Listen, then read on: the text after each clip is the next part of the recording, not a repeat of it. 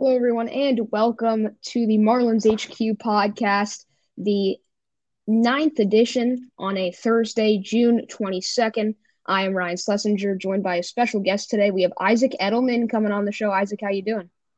I'm doing great, Ryan. Thanks so much for having me on. Excited to talk Marlins baseball, my man. Yeah, and the Marlins are coming on a four-game series to end off their two-series homestand before they'll go on a road trip and they will head to Fenway Park as one of the destinations on this road trip. Uh, they will also uh, play on that road trip. They will play in Atlanta. It's going to be a tough road trip, and that's why I believe it's going to be key for the Miami Marlins to at least take three out of four against the struggling Pirates. They're 34 and 39. They're coming into the series on a nine game losing streak. Isaac, what about you? What are you feeling? Uh, what are the expectations and kind of what you need to do for this series if you're the Marlins coming off a series loss to the Blue Jays after blowing out them in the first game, then losing the final two? Well, the Marlins have been really good all season long, and you see they win game one against the Blue Jays. I guess you could assume they're going to win the series, but sadly they drop the final two. They need to get back on track. The Marlins have beaten these not so good teams, and I think the Pirates are in that category. Actually, the Pirates here sit at 34 and 39. If and if you say they're on a nine-game losing streak, that meant before that streak they were above 500. But the Marlins just need to stay consistent. Their pitching last year obviously carried the team, and now it's the opposite. It's the offense carrying the pitching. So the Marlins just need to keep that narrative. I think until the All Star break hits, you can't just expect the pitching to suddenly carry the hitting. I think the Marlins need to just stay consistent heading into the break. And I think what better than to face the Pirates at home? It's a chance for the Marlins to sweep a team and just stay a lot of games above 500. Yeah, it's a four gamer, so it's going to be tough to sweep. But with the Pirates being freezing cold, I mean, of course, the losing streak has to snap eventually for them. But uh, I like the odds for the Marlins. Let's take a look at the pitching matchups. Braxton Garrett pitches tonight against Mitch Keller. And then on Friday night, tomorrow, from the day that we're recording this, it'll be Jesus Luzardo. And Saturday, we will see Bryan Hoeing after a great start against the Blue Jays, his first start in quite some time. And then on Sunday, the final game of the seven game homestand and the four game series, we will see Eury Perez, who is looking to lower his ERA even more. He's at a 1.54 ERA, which is just sensational from Eury Isaac. What are your current thoughts on Eury and uh, kind of how he compares to Sandy, with Sandy having such a sh- bad season compared to expectations, and Eury exceeding expectations, even though he's only 20 years old. Uh, my question for you actually would be if the Marlins, uh, with the, with the way that the Marlins are playing right now, if the season was to end today, say that there was like a pandemic going on, it was a shortened season, and the same results were happening for the Marlins, just like what happened in 2020 when they actually did make the playoffs. Uh, who would start the first playoff game right now? Would it be Eury or Sandy because he just has experience in the playoffs in 2020 and he's been with the team so long, or would it be someone else? Who would you go with to start uh, the first wild card game for the Marlins? Uh, that's a really, really, really good question. I think you have to go with Eury Perez. I know Sandy Alcantara is the reigning Cy Young winner, but he has struggled so much this season. The Marlins obviously still believe in Sandy, and the fact that he's pitching so far into games shows that the Marlins believe in him because he usually just has one or two innings where he just gives up a ton of runs, and the rest of the game he's lights out. But you have to go with Eury Perez. Sixto Sanchez was a big part of the Marlins run in 2020, and the Marlins have proven that they don't care if you're young, you're going to produce. And Eury Perez, sub two ERA, he's incredible. He really, really, really is the definition of a number one prospect in an organization. He's showing why he was the number one prospect. He's showing why he's potentially the best rookie in baseball. I wish he would have started game one of the season because obviously he is not eligible to be an ERA leader, and it might be too late to win Rookie of the Year. But I really think you have to go with Eury Perez because if it was another team, maybe not. But the Marlins love young talent, so I don't think they would be afraid to send him out there on the mound. Yeah, it would be uh, very interesting to see if Eury played the full season. Not only if he would be one of the ERA leaders, but also how where he would be at the uh, rookie of the year yep. race because it's unlikely that he wins it. Again, I was saying there is still a small chance if he can stay healthy the full season, and some guys that he's competing with, like Jordan Walker and Corbin Carroll, get injured or they slump heavily in the second half, there is a slim chance that Eury could possibly contend for Rookie of the Year. That would also be if he stayed on this pace. The odds are very low, but there is a chance. But if Eury did pitch on opening uh, week, then he would no doubt be probably the leader right now for Rookie of the Year. It would be very close between him and Corbin Carroll, who Carroll is contending for an MVP, and Eury would probably be contending for a Cy Young as well if he uh, has been playing since opening week. Anyways, next we're going to talk about Luis Arraez, who I know a lot, of, a lot of Marlins fans love talking about. The he's turning into a Marlins legend, and he's only in his first season with Miami. And uh, ZIPS Zips, this is a tweet from Fish on First. They project Luis Arraez to finish the season with a 364 batting average, and they're saying he only has a 2.9% chance of hitting 400. What do you feel about uh, Luis Arraez's odds at finishing near the 400 mark or even at the 400 mark because a lot of Marlins fans, it sounds a little biased and it probably is because they get to watch Eury Perez on a daily basis. And he's, I mean, not Eury Perez, Luis Arraez on a daily basis. And he's, he's just so talented. He hits the, he gets a hit in pretty much every game, goes opposite fields. But a lot of people think he's going to hit 400. What do you think? In terms of hitting for 400, you can never listen to the odds because the odds of Luis Arraez hitting over, let's say, 320 heading into the season would be insanely low as well. And we know Luis Arraez is always a very good contact hitter, but over 320, that's hard. Well, hitting 400 is also very hard. And that's what Luis Arraez is literally hitting every single day. It's really, really, really tough to tell. But let me say this Luis Arraez is the type of guy that wakes up in the morning, gets right in the batting cage. He's the type of guy that has a strong work ethic and he stays healthy. Nothing tells me that Luis Arraez can't hit 400. We've already been impressed by Luis Arraez. The only thing that will impress us even more is if he finishes the season with 20 home runs, right? We know what Arraez can do at the plate, making contact with the ball, not striking out, and finishing three for four on the day, four for four, even five for five, right? So I think what it comes down to, Ryan, is will he stay consistent? And we are very far into the season, and he has stayed consistent. I think he will hit over 350. I'm hoping he hits 390, but it's so hard to tell as of now.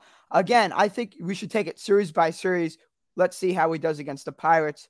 All I'll say is I won't be surprised if he gets over the 400 hump again in this series. He's really incredible. Yeah, Arraez is truly just amazing, and it's crazy what he's doing. I mean, he's doing, uh, he's doing stuff like Ted Williams, and most more recently like Tony Gwynn and Wade Boggs. Well, you haven't really seen a player like Luis Arraez playing the game like how he plays since uh, the 1990s, 1980s when Wade Boggs and Tony Gwynn were active.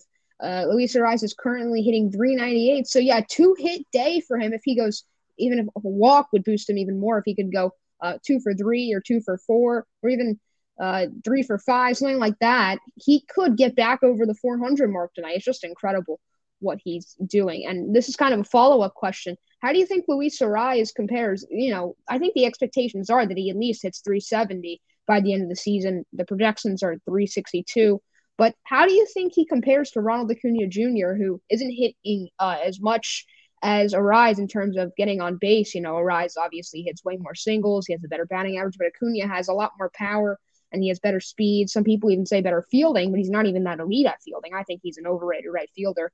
And Arraez has been overperforming possibly at second base. So how do you think Arraez compares to Ronald Acuna Jr. in the MVP race? Uh, I'm glad you're not asking me Michael Jordan or LeBron James. At least these two guys are in the same era.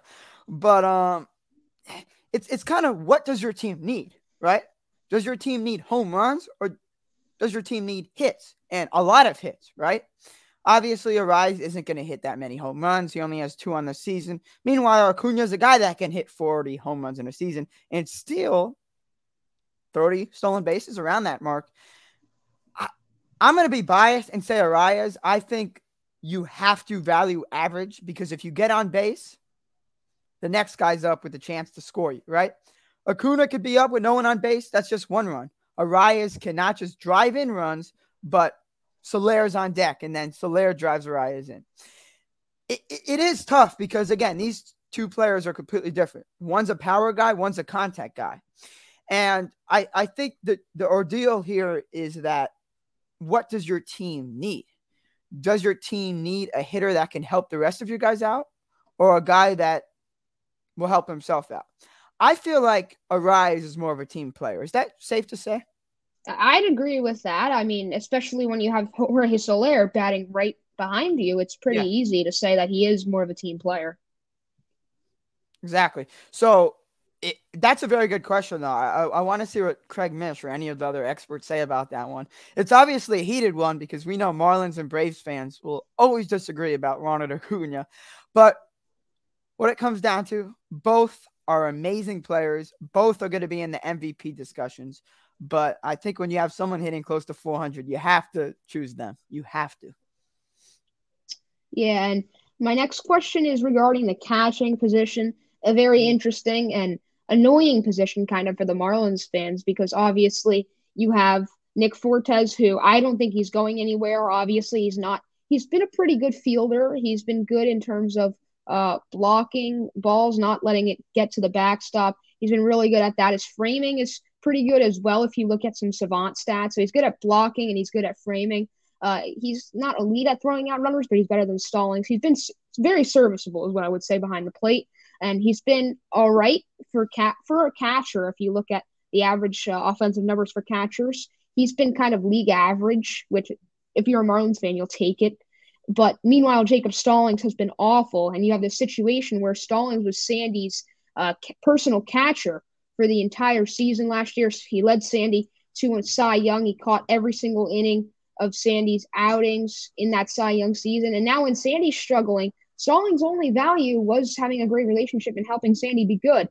But yeah. when Sandy isn't good, you really have no case for Stallings to be on this team, especially when he's hitting well below 200. He can't really throw out any runners He has zero speed other than Fort compared to Fortes, who has above average speed. Actually, I believe he is in like the 60th percentile for uh, sprint speed according to Savant, while, while Stallings is in the second percentile. So, what do you think the Marlins will do with Stallings? You know, do they DFA him after trading for a catcher at the deadline because he has no trade value? You can't really put him in the package. He's terrible. And then, just what you what do you do with him?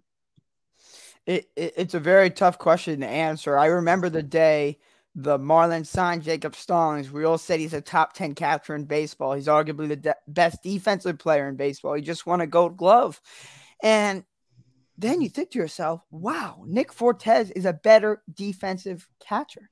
I'm not surprised that Nick Fortes is a better offensive catcher, but defense, that's really the reason we signed Jacob Stallings, right, Ryan? Because we knew Jacob yeah. Jacob's offense was very shaky. And when I say very shaky, I mean very shaky. But his defensive value meant so much to a Marlins team that valued pitching. But now you see that the Marlins are an offensive team. And yeah, if Sandy is fine with Nick Fortes, there's really no reason to keep Jacob Stallings around. And when it comes down to this, the Marlins, and this is with really any team because the pitch clock, Sandy, I think one of the reasons Sandy is struggling is the pitch clock, right? Yeah, I, I would think- say it's. I would say the two main reasons would be the pitch clock, because uh, he does have a slower motion, yep. and also, of course, the shift restrictions, which is a whole yep. other thing to talk about because he's a ground ball pitcher and he's gotten a little unlucky with the placement of the ground balls that he's allowed. Yeah, so with, with those two factors, Stallings or Fortes or any catcher can't solve that issue, right?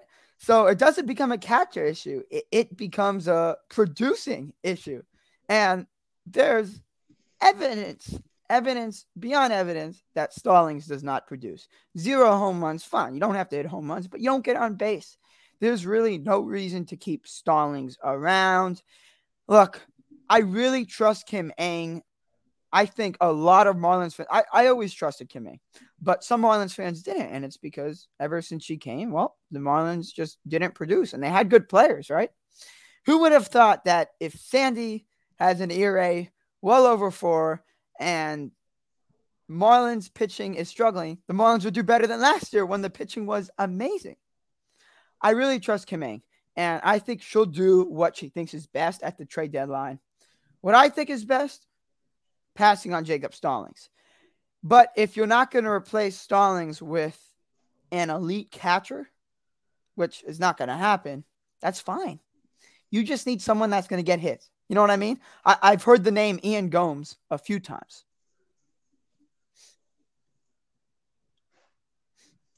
Yeah, it's very it's very interesting to see what the Marlins are to do uh, with Jacob Stallings because he's just been struggling so much. And uh, again, anyone that you could take, I think you could get an upgrade from compared to Jacob Stallings, and it will probably be a backup catcher. I don't think they're to get some big name around here. I think they're just going to get someone who can maybe hit 200 and provide better defense, can throw out more runners and Stallings. Maybe like just a minor upgrade because that's all they really need. Yeah. And they're going to also, I think, next Sandy start. Now that Sandy's really been struggling even more, his ERA just went up after giving up five earned runs, even though it was all in one inning, and then he settled in. I think next Sandy start, you have Nick Fortes catch Sandy Alcantara because he's going to get need to get used to Nick Fortes unless Sandy wants to uh, start really, really fresh and use someone he's never worked with before, most likely, and uh, make the guy that they trade for his personal catcher. But I think you definitely need to let Sandy uh, have Nick Fortes catch him in games. I don't think Nick Fortes has ever even caught Sandy in a regular season game, maybe in spring training and during bullpen sessions. But again, that's what the Marlins need to do. That's probably my biggest concern right now, and the thing that I want the most. Anyways, we're gonna move on from the catching position and now talk about some outfield, center field stuff. And uh, the big question right now is how long is Jonathan Davis gonna last on this Marlins team? Because he has not been bad. Everyone kind of all the media all the fans, they all treated it as a joke when Jonathan Davis was traded for and then immediately brought up to the roster after people thought he would just be a AAA depth guy to start off. And he's been on the major league roster ever since, and he's been getting a ton of playing time, more playing time than Garrett Hampson, who had been on the roster for uh, significantly longer, a few weeks uh, before Davis joined the team. And Davis has provided good defense, good speed, even though he's only uh, stole one base, and he hasn't been hitting terribly. He has a batting average uh, above 250, actually. Again, he doesn't really provide any power, only one home run. That was in his, uh, I believe, his second game as a Marlin, but his first start. But he's he's been uh, serviceable due to his value in center field because he's really the only true center fielder that is uh, has some major league talent for the Marlins. What do you think about Jonathan Davis, and what do you do with him when Jazz Chisholm is scheduled to come off the IL, which is in about a week from now because he's on rehab right now with the Jacksonville Jumbo Shrimp. You know, my my take would be move Jazz to shortstop, but we know what the Marlins think of that, and we know the Marlins are going to keep him in center field. So with Jazz in center field, that really leaves Bryan De La Cruz, Jesus Sanchez, and then another question you just said when Jazz comes back, when Avisail Garcia comes back, we know what we think of Avisail Garcia. We don't have to talk about it, but the Marlins obviously are not just going to get rid of him. We know that, especially with his contract. So Jonathan Davis the Marlins have had some record with him in the lineup. And it's not really because of Jonathan Davis. It just happens to be that way. But Davis is hitting 275, and it's not like he's only played in five games. He's played in, let me get the number right here 23 games, right? Yeah. So th- that is a good sample size, a very good sample size. And he has one home run, and that impresses me because he's not a power guy at all. Obviously, what the Marlins have to consider is who do they prefer, Garrett Hampson or Jonathan Davis, right? You're going to keep one of those guys when Jazz comes back. And Garrett Hampson's a guy that can play more spots in the field. But looking at it, I think with Davis, small sample size, I don't think it will hurt to send him back down to the minor leagues, right? It's not like he's going to change the, the Marlins from a win, a winning team to a losing team. And it, it, it is hard, but with Jonathan Davis, though, he's getting hits and he's getting extra base hits, right? Yeah, Garrett, he's he's gotten Garrett some. Sampson, Garrett Hampson, who obviously hasn't played a lot recently, mainly because of Jonathan Davis, is not playing because I think the Marlins prefer Jonathan Davis. If that is true, the Marlins will truly decide who they want. And it's looking like they want Jonathan Davis right now, even though Garrett Hampson was really, really um, talented at the beginning of the season. Again, it, it's uh, with this Marlins team. I don't think they could look at stats and just pick a player. I think they really have to choose who they want because with the Marlins, a lot of these stats are way different, but it won't make a difference, right? Jacob Stallings, he's still going to catch for Sandy Alcantara, even though he's hitting way under Nick Fortes. Nick Fortes is hitting 250, and Jacob Stallings is hitting 165. So the Marlins won't always look at stats and make a decision. It's more of personal opinion. And with Jonathan Davis, it's way too early to tell. Do the Marlins like him or do they not like him? He has been playing a lot, so I think Skip Schumaker really likes him in the lineup. Yeah, I think he does. And again, Davis would not provide a lot of value for some other teams, but for the Marlins, who have struggled to find a true center fielder that fits and sticks on this team for quite some time now, ever since Starling Marte in 2021. Uh, he has a ton of value on this team, and I would hope that it works out. It's going to be tough, but I would definitely hope that it, it works out that we can see Jonathan Davis on this team for the rest of the season if he continues to play like this and uh, not be an automatic out at the plate. That's really all he needs to do. Is he's been usually getting he has, doesn't have a lot of multi hit games. He just had his multi his first multi hit game since the Coors Field Series, which was uh, right when he got called up. But he has a lot of games where he just gets one hit, goes one for four, maybe with a walk. He's been walking a lot too, and that's all you really ask for for Jonathan Davis if, if he can provide good speed and good defense out there in center field. Anyways, our final question of the day before we wrap things up here on the podcast with uh, you, Isaac. Thanks for coming on again to this show. And my final question here is what are your expectations going forward to the Marlins? Do you truly believe in them right now as a playoff contender? Because a lot of people really don't want to say that this team is legit because of all the heartbreak in the past few seasons. And all a lot of people thought this was their year for the past few years. And uh, it, it's been a roller coaster with the Marlins, but now they're finally showing probably the most a life in them that they have since like 2016 in probably this whole decade, the past 10, 15 years. Uh, so, how do you feel at the current moment with the Marlins nine game over 500? The Marlins are legit. I, I think you could question it, but you can't deny it. This is a team that is winning ball games, and they're winning without star pitching. Last year they had star pitching, and they weren't winning. That brings me to this point. Imagine if the Marlins pitching is lights out, combined with the Marlins hitting, this team can make it far in the playoffs. May I mention the bullpen? The Marlins, for the first time in many years, have an elite closer in AJ Puk. Dylan Floro has been a good bridge man. Nardi has been a great bridge man. Eury Perez, I think, if Sandy continues to struggle, could be the ace of this team. And I think if you get Trevor Rogers back, you have options. I think this team is not just legit because of the pitching and hitting, but because of Skip Schumaker. In his first year as a manager, Skip has really made this team not just special, but seem legit.